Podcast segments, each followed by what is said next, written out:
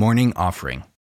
O Jesus, through the Immaculate Heart of Mary, I offer you all my prayers, works, joys, and sufferings of this day, in union with the holy sacrifice of the Mass offered throughout the world, in reparation for my sins, for the intentions of your Sacred Heart, and for the Holy Father's intentions for this month.